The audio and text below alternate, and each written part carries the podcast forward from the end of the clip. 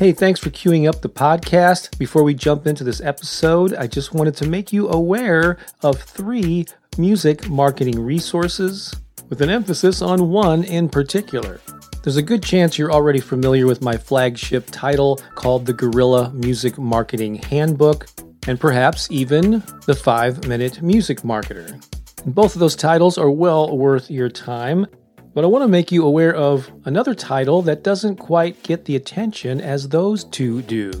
And that one is called The Nine Irrefutable Laws of Music Marketing. I'm really proud of this book, and I think you would get a lot out of it. And basically, what it covers is what I consider to be nine timeless principles of music marketing. So, regardless of the new website, app, or tool, because they're always changing, as you know, these are principles you can apply no matter what. They're timeless.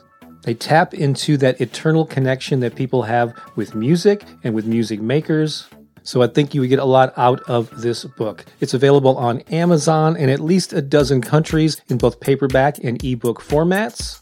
So go check it out The Nine Irrefutable Laws of Music Marketing. And now, enjoy the episode. This is the Music Marketing Podcast. One, two, one, two, three, four. Welcome to the Music Marketing Podcast, where I dish out marketing and career advice for musicians, singers, songwriters, and music business pros just like you. Wherever you're listening to this, whether it's on Apple or Google or YouTube, Stitcher, whatever, please subscribe to the podcast or to the channel so you don't miss an episode. I'm your host, Bob Baker, and before I get to that whole thing about Johnny Rotten meets Barney the dinosaur, I just want to let you know that this episode is brought to you by the nine irrefutable laws of music marketing. That's right. If you want to learn how the most successful acts promote themselves, attract fans, and ensure their long-term success, this is the book for you. I'll tell you a little bit more about it at the end of this episode. But first, let me tell you a story. It was 1994. The band I was in, called Roomful of Jimmies, had just started some intense recording sessions for our debut release. And at the end of one long day of recording, our bass player, named Jim, had to leave for a family commitment. But we still needed to record the drum track on a song that Jim sang. It was a parody called Barney Rotten. Yes, imagine Johnny Rotten of the Sex Pistols singing the Barney the Dinosaur kids show theme song. It's hilarious. I remember Jim saying, Man, I should have left already. But if you guys want, I'll do one more take. But that's all I have time for, and we have to do it now. So we slammed into a quick, punked out version of Barney Rotten. Tony was on drums, Dave and I played guitar, and as soon as the last chord rang out, Jim quickly packed his stuff and headed out the door. When we listened to that one and only take later, it was magical. In our haste to cram the song in, we all played with extra intensity. Not only did the drums sound good, but everyone's part seemed perfectly suited for the song. I'm pretty sure it was the only track on the album that had no overdubs, or maybe just one tiny one. Still to this day, that song makes me smile, and everyone who hears it for the first time laughs out loud. Hmm. So, what did I just do? I told you a story.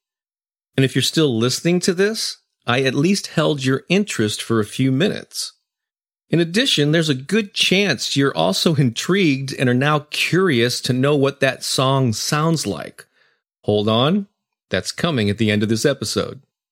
I related this real life experience to make a point. Storytelling is a powerful communication device. It's practically wired into our social DNA. Long before the internet or even the invention of the printing press, human beings used stories to pass along customs, teachings, philosophy, and more. Knowing this, why not use the power of stories to communicate with your fans? Don't just deliver facts and sales pitches. Speak to your fans in a way that will pull them in and inspire them to visualize whatever it is you want to impart. So, don't just tell me that your new album is for sale. Tell me a story about something weird that happened during the recording process, like I just did or an experience you had that inspired one of the songs, or a guest musician who joined you on one of the tracks. Don't just tell me about the date and location of your next gig. Tell me a story about the venue. What happened the last time you played there? Or maybe someone famous who played there before? Or an unusual item on the menu? Or a cool decoration they have on the wall? Also, don't just tell me about the new free song download you have available. Tell me a story about where it was recorded, or why you chose to play a kazoo for the lead solo, or the ridiculous jazz chord you used in the third verse. In short, engage people with stories about the creative things that you do and promote. Anytime you send an email to your fans, you publish a new blog post, you record a video clip, or update one of your social media profiles, ask yourself Is there a story I can tell that will communicate this message better? If so, tell it and connect with your fans in a more meaningful and timeless way. Okay, so before I play that entire track of Barney Rotten, I just want to remind you about the nine irrefutable laws of music marketing. And here's the thing it goes without saying that the business of making, promoting, and selling music has changed drastically since the dawn of this century. Duh, you knew that. And I've been around for a little while. I've been immersed in this music marketing thing since the early 1990s. So I've witnessed, I've participated in, I've written often about the huge shifts that have taken place. And I know firsthand how confusing and frustrating it can be to stay on top of everything. You know, all the new websites, the new technologies, and new routes to success. However, from this perspective, I've also come to another realization that hidden among all of these changes are some timeless, irrefutable principles that many musicians and songwriters and music business people sadly lose sight of. Sure, the tools and the tactics evolve, but if you really look under the hood, you'll find several factors that have always powered the link between musicians and fans and the ultimate success of an artist. So that's what this book is about. It's about timeless principles that you can apply to whatever tool, whatever site, whatever app or gadget is the current hot thing.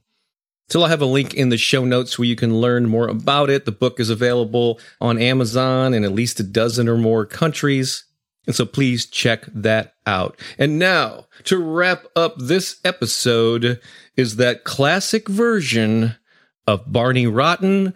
This is Bob Baker saying, enjoy the track and so long for now. One, two, one, two, three, four.